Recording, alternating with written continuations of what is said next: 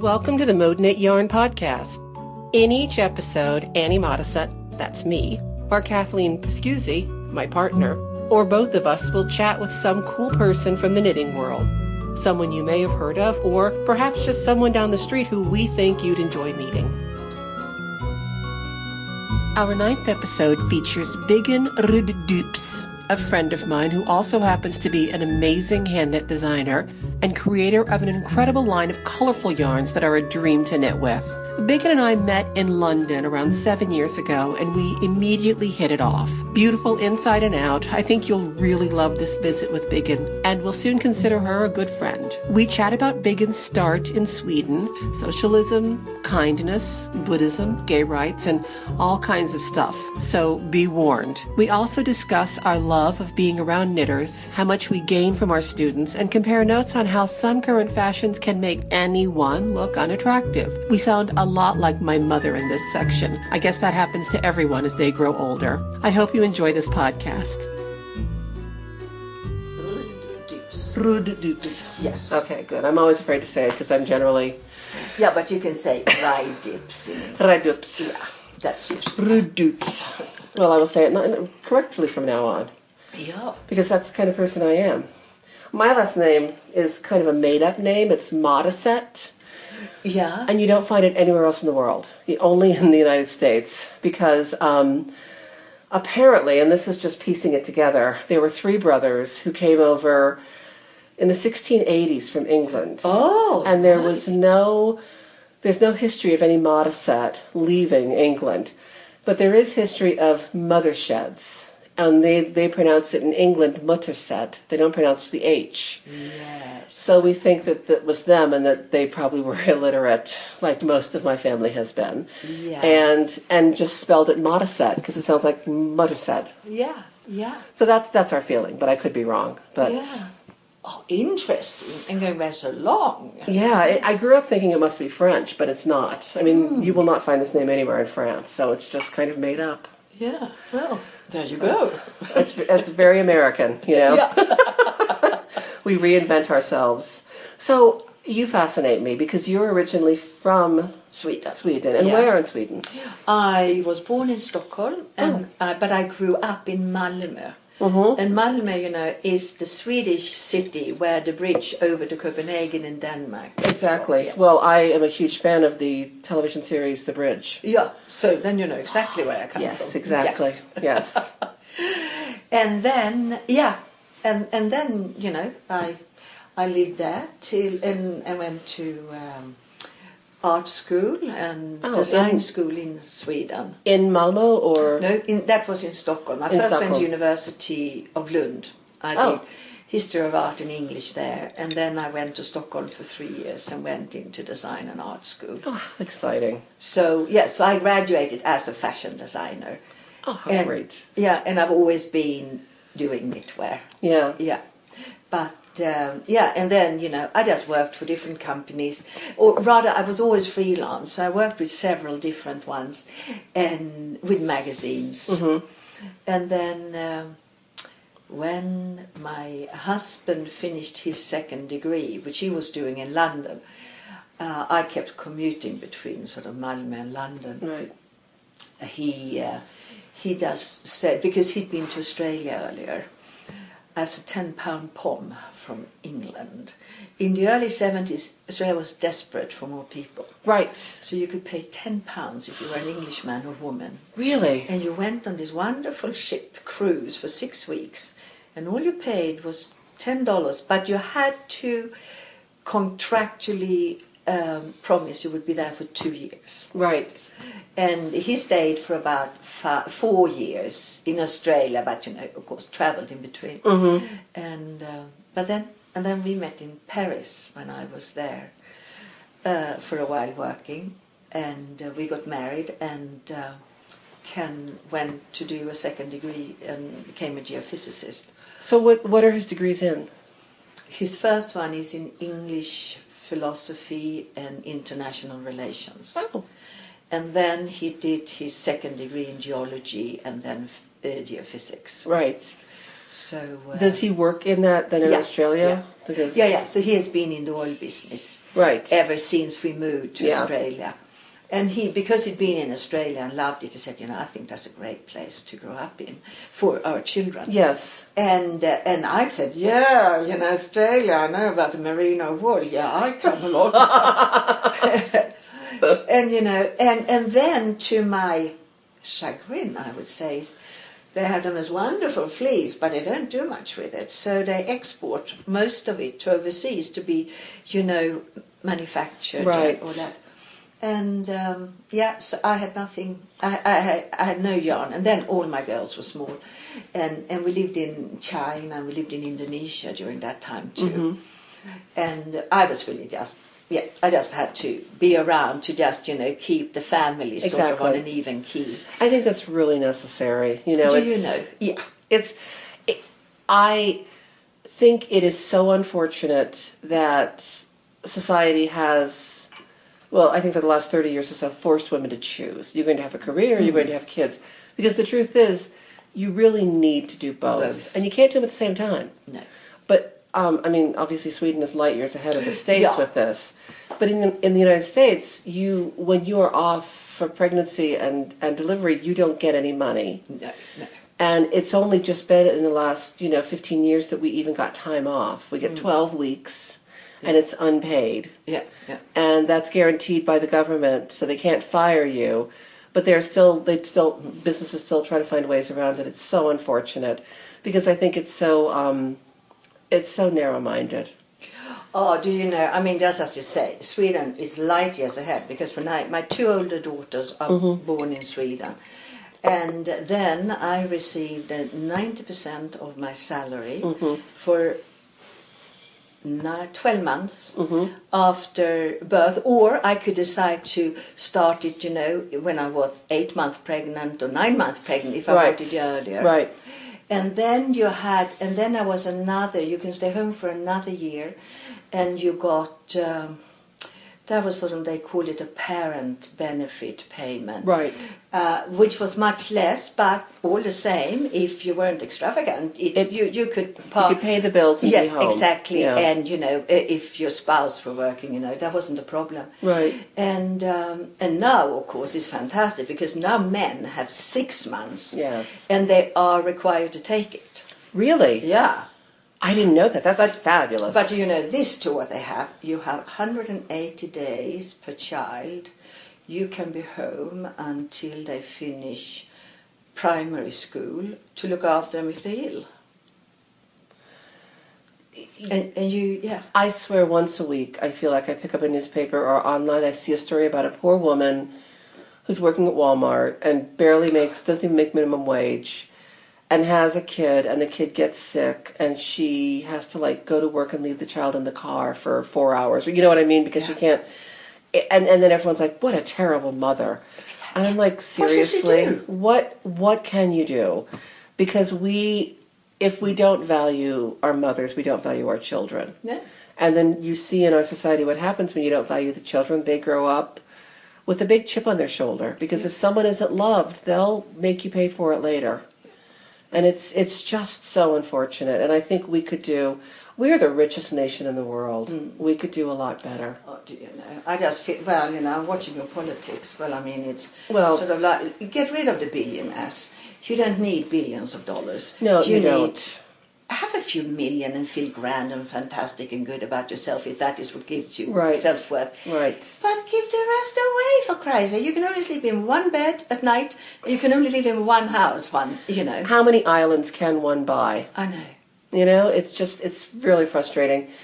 And our politics is so money driven. It's become Yeah. even more so the past few years because we had this uh, a case in the Supreme Court called Citizens United, where somebody had made a film about it was actually about Hillary Clinton. It was a it was an anti Hillary Clinton film, Right. and it was from a group called Citizens United.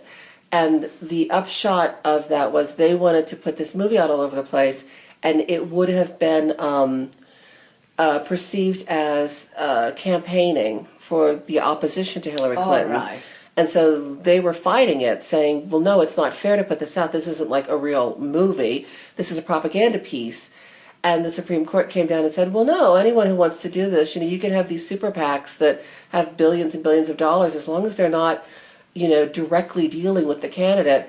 But that's the problem. They're directly dealing with the candidate. You know, I mean, every candidate now has super PACs. Yeah. Even those who don't have super PACs will have super PACs that are gathering money sort of on their behalf. Like mm-hmm. Bernie Sanders doesn't have a super PAC, but there are super PACs that raise money because they are so anti-Hillary that they'll raise mm-hmm. money and spend it on ads that are ostensibly for, Yeah. you know, Bernie Sanders. Yeah. So it's just it's nothing but billions and billions and billions of mm-hmm. dollars, and it's it's it makes me crazy. And the media is it's like hand in glove with it because the media loves it because it just means more advertising and they make a lot of money. So that's why you turn on the TV and every time you turn it on, it's the most controversial person Yeah. saying the most controversial things because it gets eyeballs. And if they get people watching, they can raise their rates for their ads and they make more money. because that is actually I don't agree with him on on you know uh, abortion and women uh, Kasich. Uh-huh. But he's actually someone who has gravitas and actually has thought about the issues Right. that I talked about. See, and I find Sa- Sanders the same. They yes, are. yes. The two of them, I feel they are the most decent men and the most honest of them. But I may be totally different. But I- Trump, he doesn't know. I mean, No. what is the law? I watched him when he came out with that, you know, gaffe about women should punished and put in jail And and he uh, uh, there's a video of him 20 years ago saying I'm very pro-choice. You know, he just changes Yeah. with the wind. Uh, when I lived in New York City and I lived there for almost 30 years, um, you know, he was a big name in New York, and I think we just thought of him as like this rich, blowhard kind of goofball, but very liberal. Anytime he would come out and talk about anything, he was on the very liberal side of it. And now this whole evangelical thing he's doing in my favorite books, the Bible, and all that, it's such a Oh, it's so um it's so pandering. It's so patronizing. And of course the people he's patronizing to are not getting how patronizing this is. I think he probably will be the candidate for the republican party. I, I myself am not a republican. I have a lot of friends who are and my, a lot of my family were. I have respect you know for the the party that I disagree on a lot of things, but you know we've had a lot of good presidents who've done good things, some very good senators and gov- governors who've been Republicans. I think what Trump is doing is exploding the Republican Party. Yeah, I think so. It's turning it into the National Front. You know, yeah, yeah, exactly. it's That's insane. and and of course the rest of the world is just looking on with um, disbelief, Yeah. complete and utter disbelief. Yeah. But I think actually the Republican, Republicans themselves have caused this with the absolute stupidity of blocking whatever Obama has put forth. No, they are not going to have a and that is all the message the whole world knows. It's ridiculous. Because it's a black man. Yeah. They are not going to have him, let him have anything. Ah, Now- it's disgusting. What you're saying is true. However, they did much the same thing with Clinton. That's true. Now that was a different era when there was a lot more communication between people, um, and a lot of the polarization happened with the rising up of the Tea Party. And if there had been a Tea Party presence in the '90s, I think Clinton would have had the same ride that Obama has. So I think p- part of it probably is racial. I mean, you can't get away from that. But I think it's more that the guy is a Democrat. Ah, yeah. And I was just talking about this with a friend of mine the other day. If you don't compromise, you can't get anything done.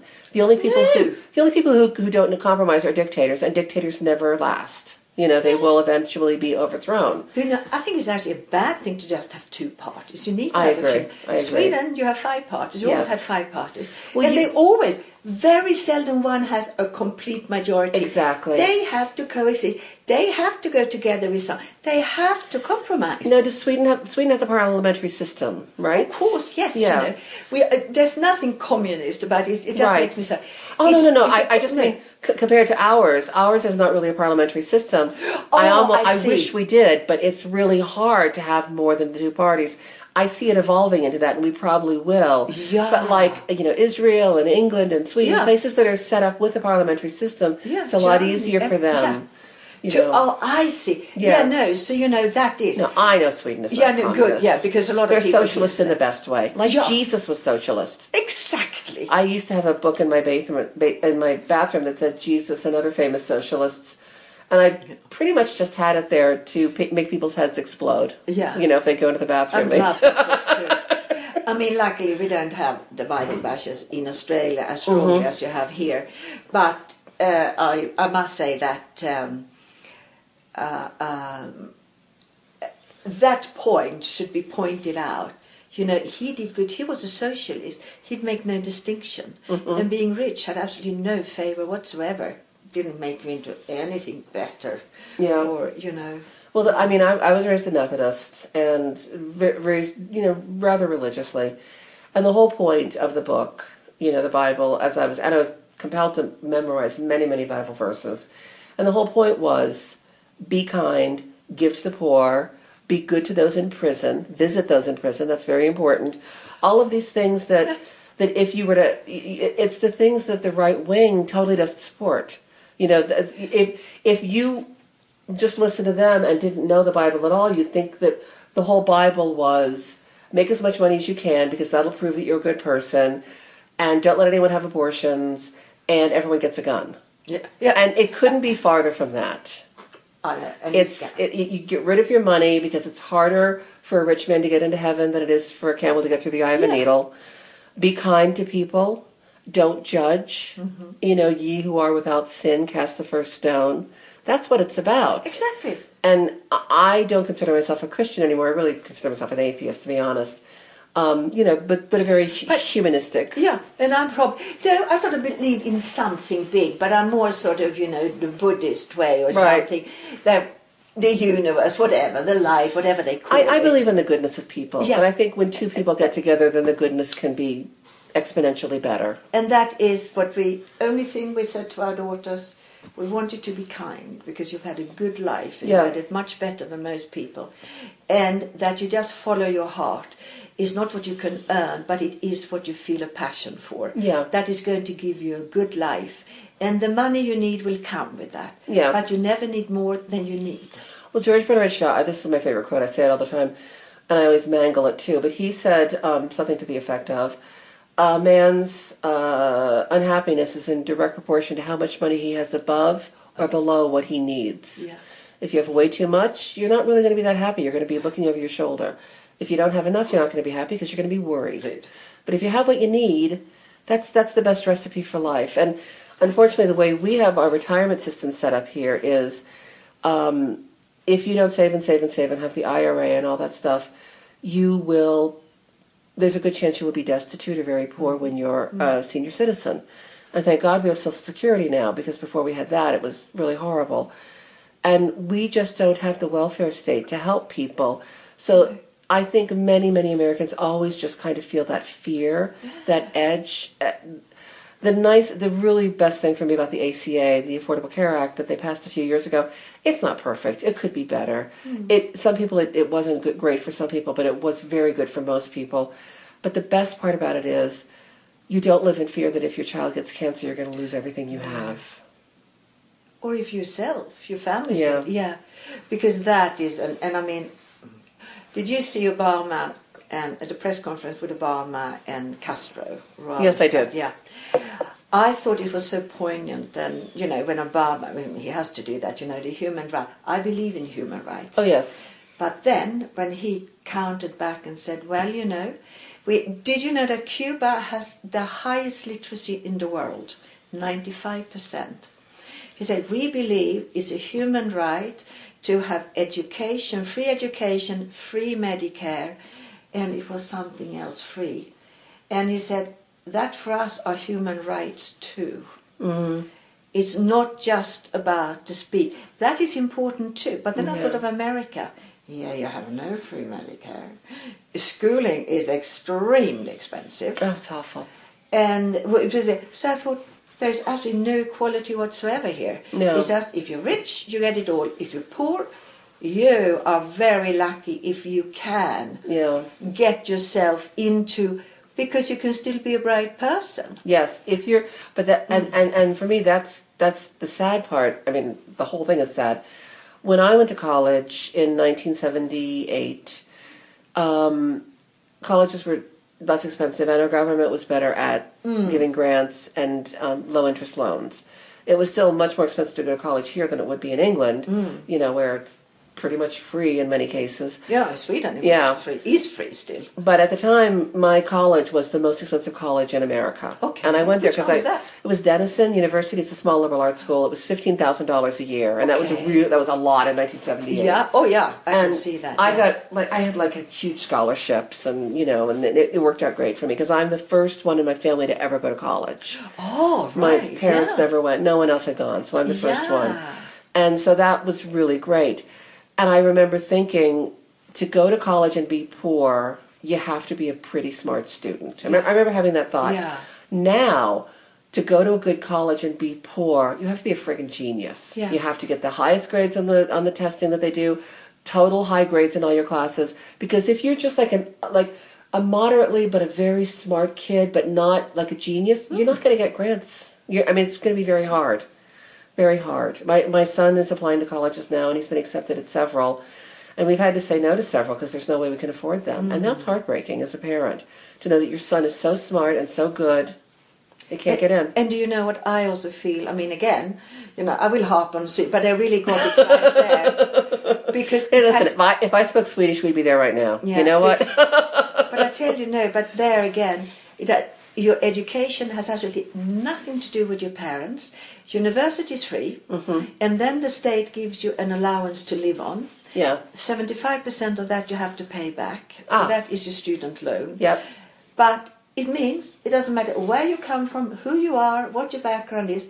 Everyone who is, you know, intelligent enough to uh, pass, to get into what they're interested in to study, Right.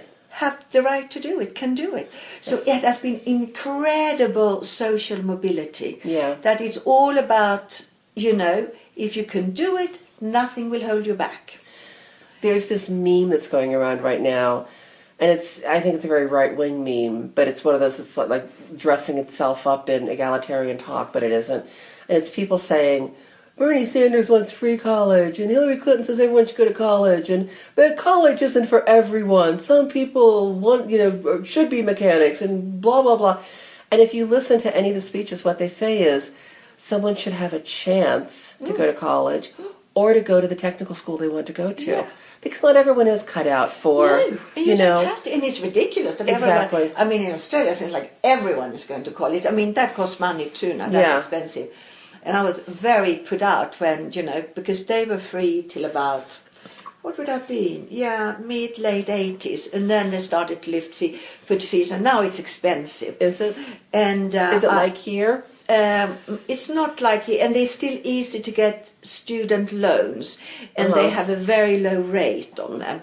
But people go out with a yeah, they can go out with a few hundred thousand dollars uh, in in in uh, in loans. So it is fairly similar. I think. yeah yeah And I just feel that is wrong because that means yes, the rich kids get exactly what they want, Exactly. and that is wrong. Rich kids are usually lazy kids, Well- and if everything is paid for them, they don't even make an effort because they don't have to. Oh, if they pass, and oh, you know, I get a job, and oh, mum and dad has anyway paid for it. The other ones to sit there with two hundred thousand dollar, you know, loan, at least they usually work very hard yeah and are really they are the ones you want to go to if they are doctors and vets and that Yeah. because you know they know their stuff the rich ones ah they you know they barely pass and that. If you do those sort of subjects you need to pass well. Yeah. Because if you don't know the anatomy of the body and that i don't want to be operated by you. You know? Because well you know the joke what um, what do you call the lowest the student with the lowest grade average who graduates from medical school? Doctor. I like you know? that. It's absolutely true. You, Yeah. you don't know you know i'm gonna get i'm probably gonna get the provenance of this quote wrong i think it was um, uh, Ann Richards. She was a governor of Texas. She was amazing. She was amazing, a wonderful woman. And I believe it was her that said, Some of these people are born on third base and act like they've hit a home run. It's a baseball term. Baseball, there are three bases. You first base, second base, third base. After third base, you run home, and then you and that's a home run. Yay! You get enough home runs, you win the game. Well, whereas the rest of us have to run to first base, run to second base, run to third base, Some people are born on third base. Hmm, and And and that's fine. You know, Yeah. some people are lucky, that's what life is. But I hate it when they act like they've hit a home run. I know. You know, I hate that. I hate it when like like Trump who talks about how hard he's worked all his life and oh yeah, that million dollars your dad gave you. Oh, you know, that didn't help you at all. Exactly. Exactly. So, now tell me about this. What is this you're doing? I'm here? starting Yeah. a podcast, or my, my business partner and I are. I've wanted to do one for a long time because I love to listen to podcasts a lot. Right. Like I listen to the Swedish history one, and there's a couple of British history ones that I love. And there's a podcast called the Nerdist Podcast, Yeah. and that's Chris Hardwick, and he does it out in California, and he just interviews really interesting people. And I love his podcast because I sit and I listen to people while I'm knitting, and I feel like I'm overhearing a really great conversation. Yeah. And I thought it would be nice to do a fiber related podcast Yeah. that's not all about what stitch are you on. You know, because sometimes those feel so forced, mm-hmm. like, now show me your knitting. And, you know, if yarn comes up, that's great. But Yeah. mostly, I just think the people in our industry are very, very interesting because we come from different places. Very few people graduate with a degree in knitting. I mean, I know someone who did, who graduated from England with a degree in Yeah. knitting, but very few people do. And so we get to this in circular roots, and it's so fascinating. And we are such bright people, and we have such great conversations. I thought it can't hurt for people who listen to it. It makes them feel more like they know people who are in the industry, and I think it's great. And do you know, you're absolutely right, because we have a great, well, it's, it's on radio in, in Australia, but mm-hmm. a great journalist. And she does exactly, she, she, but she interviews, you know, a lot of people, you know, in the arts visiting Australia. But they are sort of personal. It's not that they are sprouting what they do, but they ask them about their family, where they came from, how Yeah. they grew up. It's fascinating, and I love it. Yeah. And they changed the time because I always that was my knitting hour because I I, thought it was so wonderful. And then they changed it to a time that didn't work for me. It was it was ten to eleven. And I will bet you they have it on a podcast, though. Just about any radio show that you listen to now, you can get on a oh. podcast. Yeah, I have to look into that because that is those are the programs I like the best. Yeah. Are when hearing yes. People who just, you know, yeah, do something you like or something you're interested in, they come from somewhere else and Mm-hmm. how they got there because every way is different. And what I have found, Annie, with all the knitters, people come from all over. Oh, and they are often, you know, they are often academics who are just Yes. given over. It, you know, it, again and again and again, I come across this. Yep. And I feel, I, so I've just been, well, it's no wonder they were so interesting because they, you know, they have had a lot of different things in their life. Yeah, in my classes, I have the most interesting people, and like I had a woman in two of my classes, and she's like some big old judge here in Colorado. She was just the loveliest, most interesting person. And then next, her was a woman who I'm not even sure she graduated high school, and she had the greatest stories and was so sweet and so funny. And I just I love that. I mean, you get you get some sour apples in every industry, and Yeah. but for the most part, I just love the time I spend with knitters Yeah. and just chatting with them. And so that's what we wanted this to be. Yeah. And then if people are like, oh, and by the way, here's this new book I have coming out, or I have this thing I'm working on, well, then that's that's all the better because you know, Yeah. there's it's nice to get it's nice to get the word out. If someone has a new pattern, it's nice to hear about it.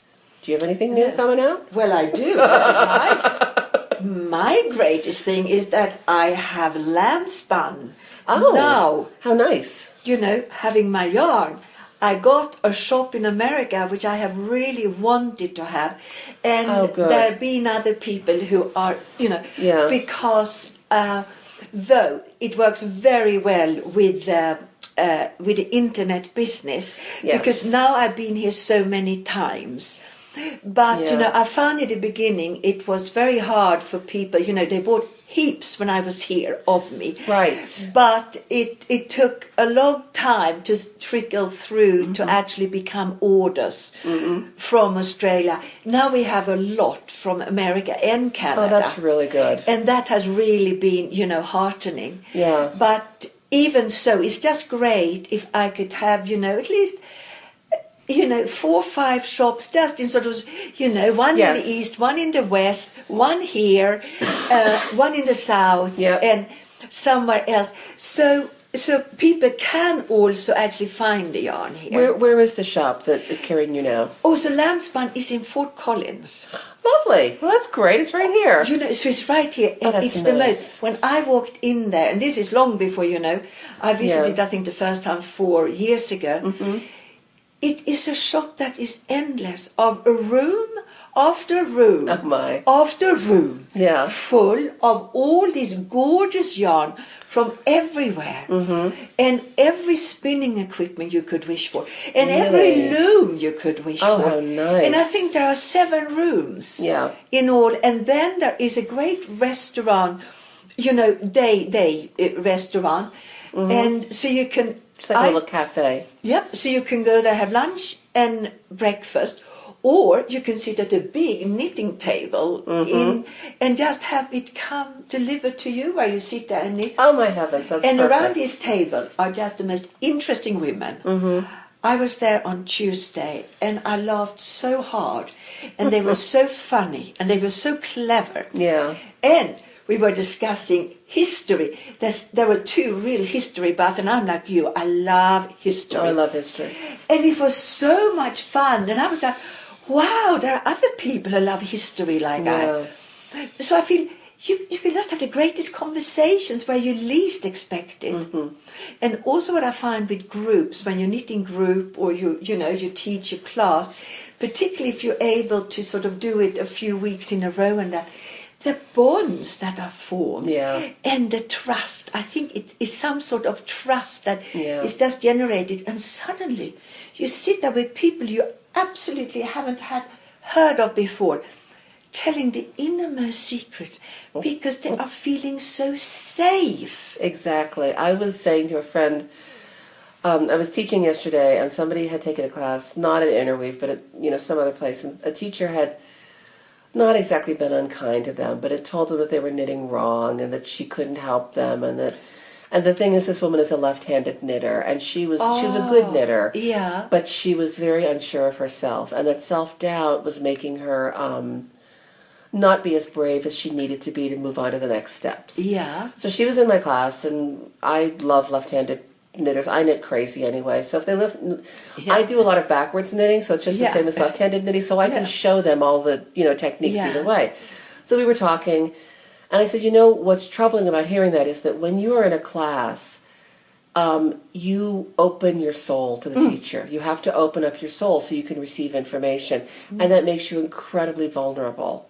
And as a teacher, it's our job to try to respect that vulnerability Mm. and teach. And sometimes you have to be firm with people, and that kind of walks a line between Mm. you don't want to hurt them, you don't want to, you know, but you do want them to get the information. And I think in this case, the teacher had just been a little too firm, Mm. and maybe the teacher didn't really understand about left-handed knitting. And and sometimes when people don't understand something, their reaction instead of saying honestly, "I don't understand this. I wish I could help you," sometimes the reaction is, "You're wrong." Yeah. because yeah. it hurts Right. your ego to say I don't understand this. But that's the best route, Mm. obviously. And so I, I think the same thing. I think that's why really strong, immediate bonds can happen. Mm. Because when people open their souls, and when, as the teacher, then you open your soul back, you get these immediate friendships Mm. Yeah, that yeah.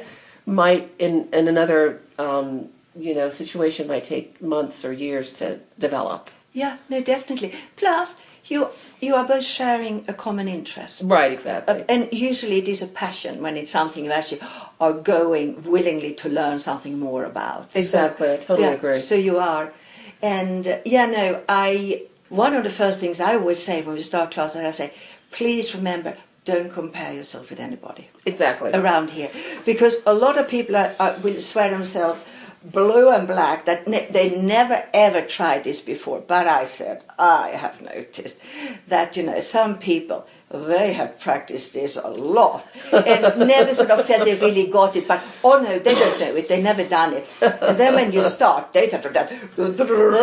And I mean, you know, you don't do it that if you never done it. So I said.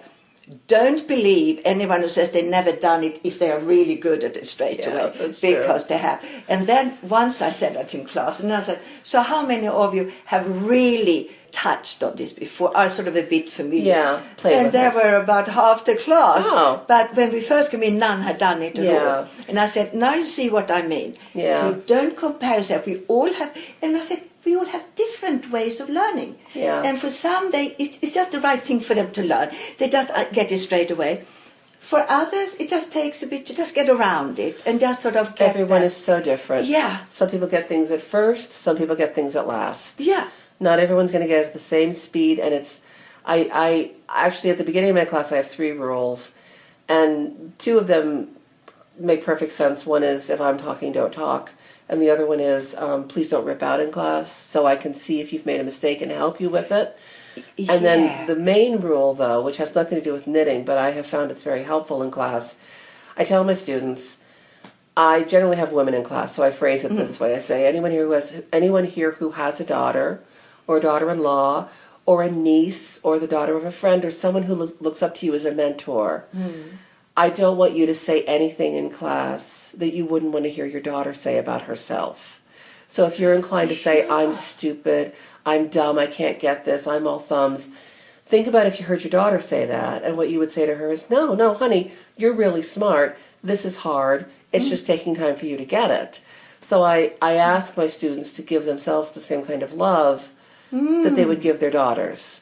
And I have noticed it makes a big difference because people not only are less inclined to denigrate themselves, but when someone next to them is like, oh, I'm awful at this, the women around them will say, no, you're doing really well. And it's very hmm. supportive and it's really nice. And I also say, if someone next to you is doing really, really well, don't look at it as like they're outshining you. No. Look at it as there's someone you can learn from. And that's a brilliant thing. Exactly. You know? Exactly. Look at it and be happy for them, but don't compare yourself. Yeah, yeah. Well, that's that's it's really hard in life not to compare yourself. Yeah, It's and I the know hardest that thing. too. Yeah, and that's why I I just strayed because when it comes, yes, learning in continental knitting, a lot of people have touched that. But if you've never done it, yeah. it just takes. I remember it took me time, Uh huh. But you know that didn't happen in in a flash. Right. And so why shouldn't it take that for everybody? And for me, knitting with my right hand, you know, is much harder with the yarn in my right hand. Yeah. Because I naturally hold the yarn in my left hand because I started as a crocheter. Yeah, yeah, exactly. You know, so for me, that just is natural. Yeah. But I understand that it's not that easy for everyone. I don't teach a class in holding the hand, holding the yarn in my left hand, but often Mm. in class people want to try it. And what I tell them is, you know, watch me, try it, practice it. The best thing you can do is practice it. Mm. But if you're in class and I'm trying to teach you this technique, often they're like, I'm going to do the cabling and I'm going to do it by holding the yarn in my left hand, like one thing at a time. You know, if you try to do too much, you're not going to do anything. So one thing at a time, you know, but I think holding in your left hand can be really comfortable, but that's because it is for me. Yeah, exactly. You know? exactly. and that is also, and I have actually, well, what I found with continental knitting is, because my daughter is left-handed, so I taught mm-hmm. myself to knit left-handed so I could mm-hmm. teach her. And she was looking at it, and she said, Mom, I think it would be easy to do it your way, because you use both hands anyway. so- Exactly. and I said, you're absolutely right. And off she went and had no problem. So I often say that to left-hand people now that, you know, if you want to learn this way, it doesn't actually, you will get it. Right. Because both hands are as involved. Yes. So the, the left still has to be working and the right, yeah. When I'm right knitting, hand, yeah. I use my left hand a lot more than I use my right hand. Mm. So it's funny when people are like, I'm left handed, so I have to do it this way. I'm like, you can do it however you want. Mm. I just want you to watch me knitting, and I use my left hand more than my right. So, Yeah. you know. And that- but you know what I also find so interesting in class?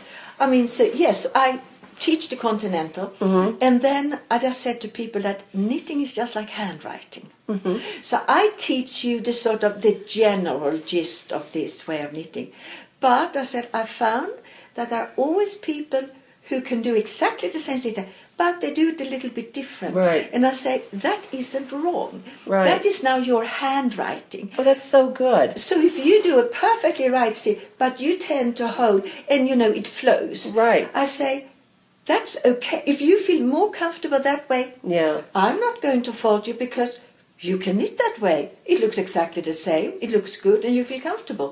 You can continue it that way. Yeah, I, I love that analogy. That's really good because some Yeah. people, you know, are it's exactly like what you used to see above the chalkboard in school. The lettering, it's perfect. It's exact. And then some people are a little, you know, they're like they're like printing or. Um, Yeah. As long really as it's nice. legible, you know, in Yes, that exactly. case. And here, as long as it's formed a stitch you you want and you Right. feel comfortable, Right. I'm very happy for you. That, that's what I, I, I'm like. However you knit is great. My job here is to help you understand what you're doing Yeah. and to do it the, as best as you can. Exactly, and feel comfortable with Yeah. it.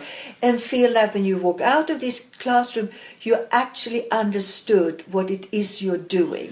Now, besides Continental, what else do you teach? Also, you know, I've taught everything. Fair Isle, Fair Isle, Oh, yes, steeking yeah. have always been my big things. Right. But of course, here in America, there are so many people who teach Fair Isle, so Mm-hmm. you don't really need another. Because I would love to teach Fair Isle uh, classes, Yeah. uh, and then oh, and finishing techniques. I love finishing techniques. I do too. Because I really do. There are so many competent knitters who do beautiful work, and then once they put it together, you can cry. It that's exactly true, and I think, I think there are also a lot of very very good knitters who will go out of their way to knit a sweater that has no seams Mm. because they're convinced that they that seams are difficult. Mm. And once you show them how easy it is, how easy it is to pick up the stitches, how easy it really is. Yeah. It, it's life changing, I think. Good finishing is life changing for a knitter. Yeah, no, but but it is yes, and and then you can just get this gorgeous garment you created, but before, just ruined because. If, if, if the seam, you know, you see this beautiful fair, and then with a little crunch down, I know. you know. Oh my goodness! Oh my goodness! I Or- know. Or, you I know, know. here is that really poorly so it just ah. looks it's falling out. You or- just want to take it off of them and finish yeah, exactly. Or you know, yes, picked up around the vest here and it's Yeah. floppy and Yeah. and that you think, oh, but you know, use just a smaller needle and uh, pick up. But Decrease a few stitches. It's Yeah. gonna be okay. and, but of course, if they never been seen it, Yeah. and they do the best they can from the knowledge they have, exactly. of course. Yeah. But that is really worth spending your money. I feel. I believe I Yeah. totally agree with you. I and my I taught a finishing class yesterday, and it was sold out. It was a great class. Yeah. And one of the great things about it was we discussed Kitchener stitch. Yeah. And a couple of the students had taken a class earlier that had a lot to do with grafting and Kitchener stitch, and they were very confused.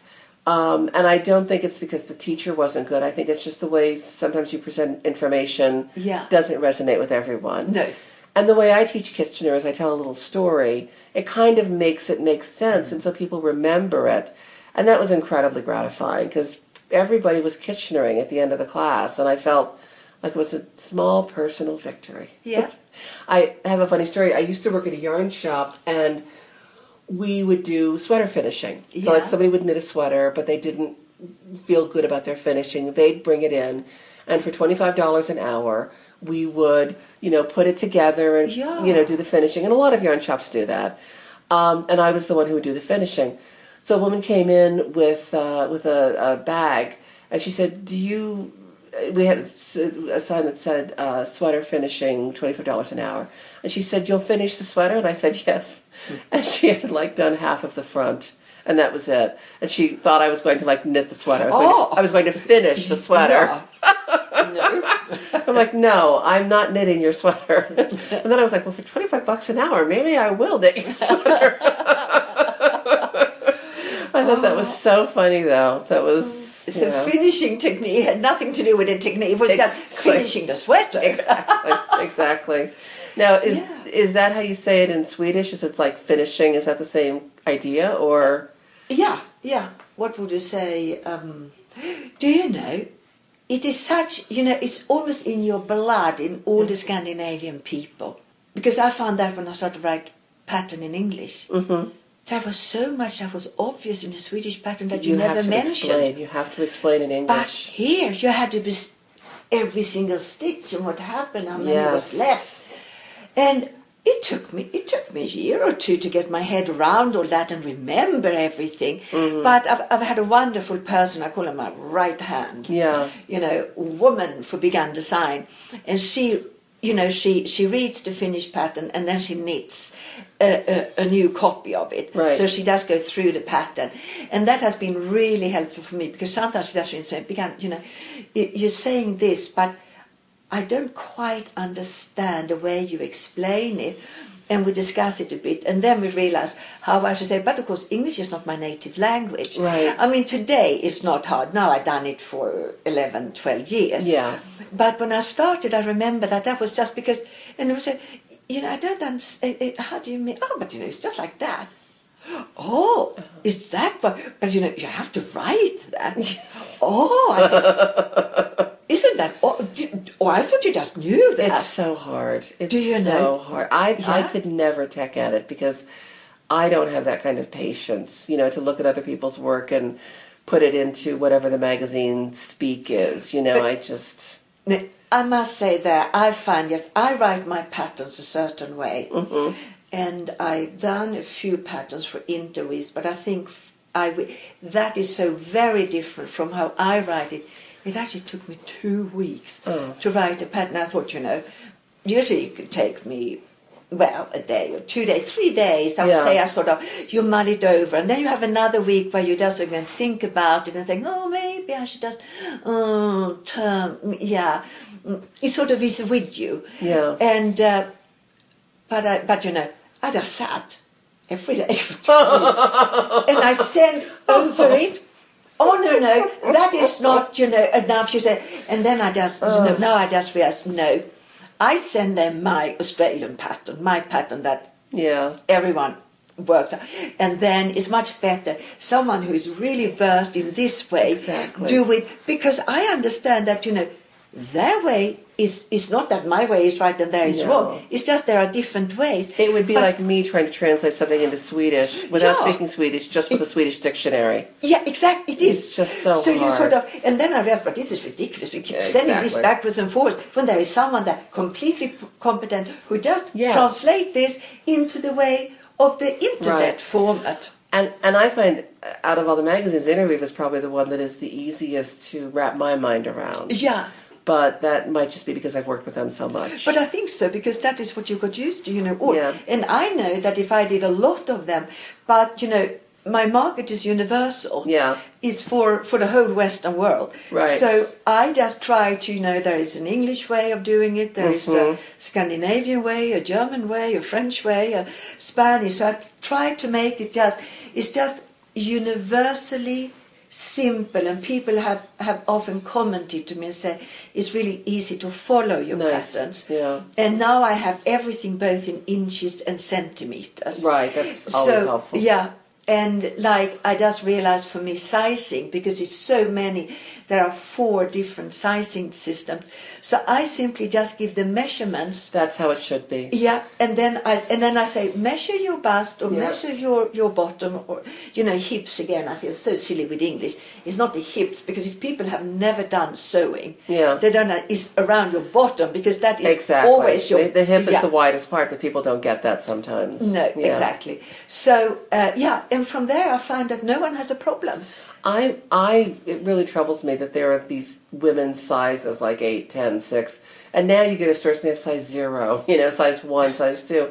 It's insane. Everything should just be by the bust, you know, the bust size, unless it's pants or a skirt, and then by the waist and the hips. Sure, but the waist and the hips. And that's how men do it. yeah, You know, every pair of pants for a man, every suit, shirts, they're all the measurement around the neck, you know. It you know, men don't go in and say, I'm a size four. You know, No. they go in and say, I'm a thirty six long, you know? I, mean, yes, it's gone to such.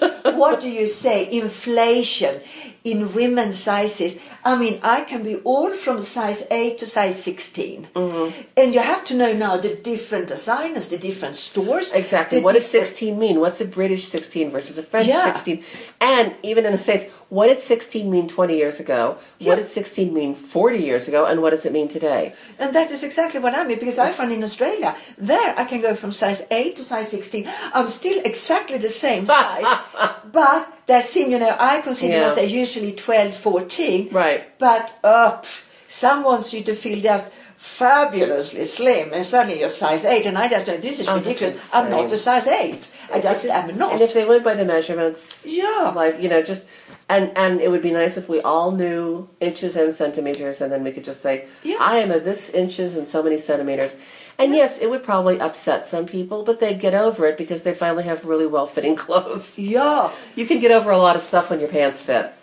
Do you know? Yes, and I have always wondered about this because yes, how people can squeeze themselves into these these clothes that are at least two sizes too small, and then they think that they look really good. No. They and not realizing that they just look very overweight, even if they are a slim person. Exactly. Because if clothes are really tight, you just look, and if they hang loose, you look slimmer. It doesn't matter which size you are. There's a style, I think it's finally going out of style, but it was really popular for about eight years or so, maybe more. And I think it all had to do with how much fabric the shirt manufacturers could save and how much money they could ah. save. But it was cutting the women's sleeves just so they, just like little cap sleeves. So it just came over oh. the upper arm and then, Yeah. so it wasn't a short sleeve mm. and it wasn't a tank top, but it was, and it would cut the arm at the widest point. And I see so many young women still sometimes wearing this, but wearing this, this it cuts you. Anything that cuts you at the widest point is going to make you look really fat. And I would see the skinniest girls wearing a shirt like this and looking like they had these really fat arms. Yeah. It's like really, if you would just add like two inches to that, it would be amazing. Yeah. It made me so sad, and I feel that way about the jeans. You know, they wear jeans so low, and the jeans cut you right at the widest place, Okay. And it makes you look so much heavier than you are, and it makes it makes me cry. And actually, every woman will get a muffin top. Exactly. And it's super unattractive. It's so awful, and it's Yeah. really uncomfortable too. I know. And do you know, I'm so happy. Have you seen fashion are finally getting up into your waist? a again. natural waistline again. I mean, teenage girls, yes, it's great to have. Yeah, you you can have those uh, hipsters. For any other woman, Right. It's more comfortable to have it up here. It, it's ridiculous, and and there's so much judgment about Yeah. clothing. You know that if you if you are heavier or larger, then it must be because you are lazy or or not working hard or have no willpower or whatever. And I think you just got to take that judgment out of it because mm-hmm. different people are different sizes. Period. Yeah. And yes, it's true that eat well, exercise, all that stuff. Yes, you will be a thinner person, but some pers- some people's thinner is a lot heavier than someone else's, you know, regular is.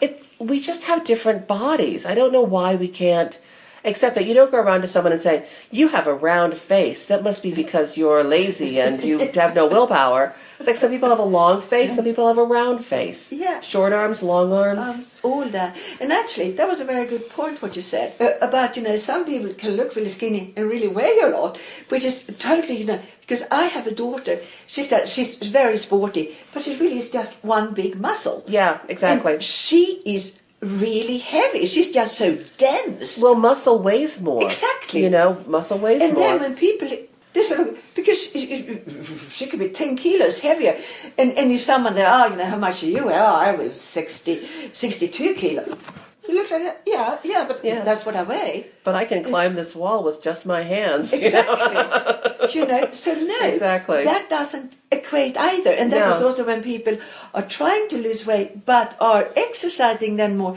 they Yeah. may not lose weight because the muscles Yeah. instead gain density but overall they probably will slim down a bit Right. but you are so focused with these grams that go off you It's you know, And, it, yeah. it's just another way to judge. Yeah, and yeah. the reason people judge is because they want to feel better about themselves, because they can look down on someone else, Mm. and that you know what that kind of feeling better about yourself is never good. It never Mm-hmm. lasts. It never makes you feel. The only kind of feeling good about yourself that matters is when you know you've done something good. yeah and you can be generous to others Yeah, that's all that because matters. all that the judgment is simply for most part is just you are vulnerable yourself and you can find someone who looks they could be more vulnerable than you Yeah. so then if you judge you sort of feel better about yourself It, it's like animals. The most dangerous animal is one that's wounded. yeah And sometimes the people who say the most biting and cruel things are people that have been wounded and feel like they are vulnerable or feel like they've been picked on. And they grow up and they turn around and sometimes they become the people who say Yeah. the nastiest things, which is unfortunate, you know, because I, when someone spouts nasty stuff like that, or like I read someone on the internet saying terrible things, I feel bad, and then part of me just wants to go give them a big hug mm. because I feel like they just haven't. They have been feeling like a terrible person for so long, you know, or like they're not living up to some standard. And I just want to say it's okay. Everything's fine. You're Yeah. fine. You're fine. You look nice. Pretty hair. But do you know, no, but that is what I've learned. But I mean, it took me a long time to understand that, that yes. You can't learn. You can't know this when you're 17. I wish you could. Because the most biting and the most cruel comments and people who deliver them are usually the most unhappy. Oh, and yes. the, the most hurting. Oh, yes. But of course, you don't understand that. You just get really hurt yourself. Yeah, and yeah. Think, and they are, you know, they really are awful. Yeah. But exactly, if one had had the the understanding of Mm-hmm. just related, you just turn around and say, "Oh, you know, you must feel really bad about yourself saying that to me because you know that really hurts me." Yeah. But of course you don't because you just don't know that at that age. No, no, and that But- and that would that would in turn be an incredibly cruel thing to say to someone. Like you must feel terrible about yourself to say that to me. You know, if I said that to someone, I, I feel horrible. that they suddenly just sort of crumble and they become who they really are, and suddenly you can reach them and That's they understand true. you actually want to be their friend. That's actually- you're that's not true. judging them, and it's okay to feel the way they do, but they don't have to be hurtful and, Yeah. and nasty to others. Yeah. That they actually are okay Yeah, being that's that exactly way. right. But again, you know, But we can't all be the Buddha. no. Just We can try, Live up to his ideal. Well, And- it's just that that's all life is. It's just trying hard to be. Yeah. That's what my mother used to say. Just just try to be nice. Just, that's Yeah. just like my mother. My mother was very very anti um, anti pride. She Yeah. felt people had too much pride, Yeah. and they didn't have enough self respect. And she thought if people have real self respect, then they don't have to be prideful no. and that that's like the whole religious thing too. That's you know Hmm. you know deep in the religion, pride goes before a fall, the whole thing. Exactly. And so um, we used to go to my brother's uh, football games, and they had a big banner up that said "Panther Pride." and my mother would say, "Why can't they just say Panther Self Respect?" Yeah. Because no one's going to yell that. Panther self-respect. exactly, but that's why I like I like Aretha Franklin. I like R E S P E C T. That's good. Yeah. And I mean, you know, don't get me wrong. I think like gay pride, all that. I think that's a great Oh, no, thing because too. there's no better word for it No. than that. But um, I wish there were a word that meant pride, but also meant self-respect. You know, because Yeah. inside I kind of cringe a little bit because pridefulness puts you above someone else. Yeah. And that's not what gay pride's about. Gay pride's about, you know, we're as good as anyone. We're Yeah. not better than anyone, or we're just as No, good as anyone. we just want to be accepted for who we are. want to live my life and hold someone's hand and walk down the street. And do you know what I wish? Is that people in general understood that this is the way you're born. Yeah. It's not a chosen lifestyle. exactly. And then someone said to me, who on earth would choose this if they had a choice? Because Yeah. it's very hard. Yeah. And it takes a long time before they can gain the security and feel that they can actually come out of whom they are. But 10% of the population are born this way. And did you know? The American Indians are the only people in the whole world who have revered the homosexuals. I actually do know that. Yeah. I, my daughter is very uh, educational to me about the you know Yeah. Issue, and also I worked in the theater for thirty years, so Yeah. I consider myself gay adjacent. Um, Yeah. We in Minnesota have uh, we have two really good senators, but one of them is Al Franken. He used to be a comedy writer and a comedian, and he used to make this joke. You know, if you're against gay marriage, don't marry a gay. You know, it's like Oh, yeah. and and I I just think what What is it your business you know if Yeah. if if if you if you don't it's not your business what anyone else does just leave people alone. And it doesn't hurt you, yeah exactly you know. yeah And aren't we lucky? We are accept we are accepted being heterosexual. It could be Exactly. the reverse thing. Well, an, another comedian that I really like, John Fugelsang he will say to people, I've heard him on the radio, like as a host, hosting shows, and someone will call in and talk about someone choosing to be gay, and he'll say, "Well, when did you choose to be a heterosexual? Yeah. When did you decide that you were going to sleep with, you know, women?" And that always stymies people because, you know, some people are raised to believe it's a very religious thing. They're raised to believe that it's wrong and people choose it, and it really isn't that way. And it's Yeah. it's sad when people try to turn someone else inside out and make them feel bad. I I think you know we're going to look back in fifty years and be terribly ashamed of ourselves. Mm. The way that we look back now and see separate drinking fountains for blacks and whites, and we're any anyone who Yeah. has a heart is ashamed that Yeah. that went on. You know, and I'm not saying ashamed as in it's my fault. I'm ashamed. I'm saying ashamed that humanity allowed that to happen, and we're going to do the same thing. I think with the gay rights, and it, it's just sad. Yeah, it is know. just sad. But we've come yeah. very far. Yeah. We as a human, as a human race, which is great. Yeah, and and that is what we now need to work for. That we Yeah. keep it there, and um, the parts of the world that are not accepting Yeah. simply can't persuade us to change back, but rather we can Right. let them understand it's okay and it functions well in our society, and you should just embrace it too. Yeah. It's not a crime. Exactly. It's it's it's just humane. It's what you're born to just be. just be kind. Yeah. Just be kind. Listen to my mother, damn it. Just be kind.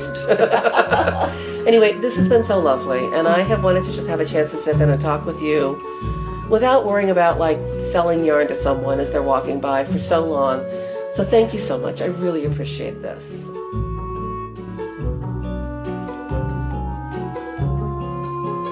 You've been listening to the Mode Knit Yarn podcast, and we hope you enjoyed it. The music in the show is Manchester Mystery by Brett Van Donsel, used with Creative Commons license. Sign up at iTunes to hear all of our podcasts, and you can visit our website at www.modeknityarn.com.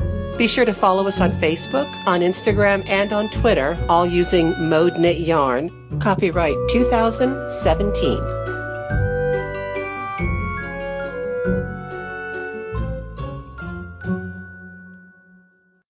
Fiber, dyeing with Annie, mode.